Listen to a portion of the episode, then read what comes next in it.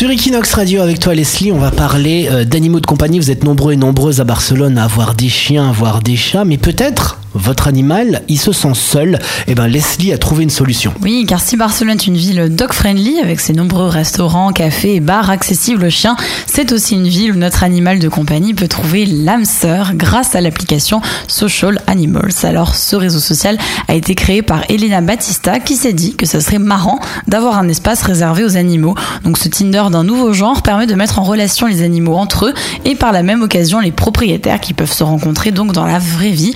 Alors, sur Social Animals, il est possible de poster des photos, donner, recevoir des likes, s'envoyer des messages privés ou encore créer des événements. Il est même possible d'ajouter des infos utiles comme les prochains vaccins ou de rechercher des animaux qui vivent dans le quartier. Plutôt pratique, en quelques jours, il y avait déjà plus de 150 humains et plus de 160 animaux euh, inscrits.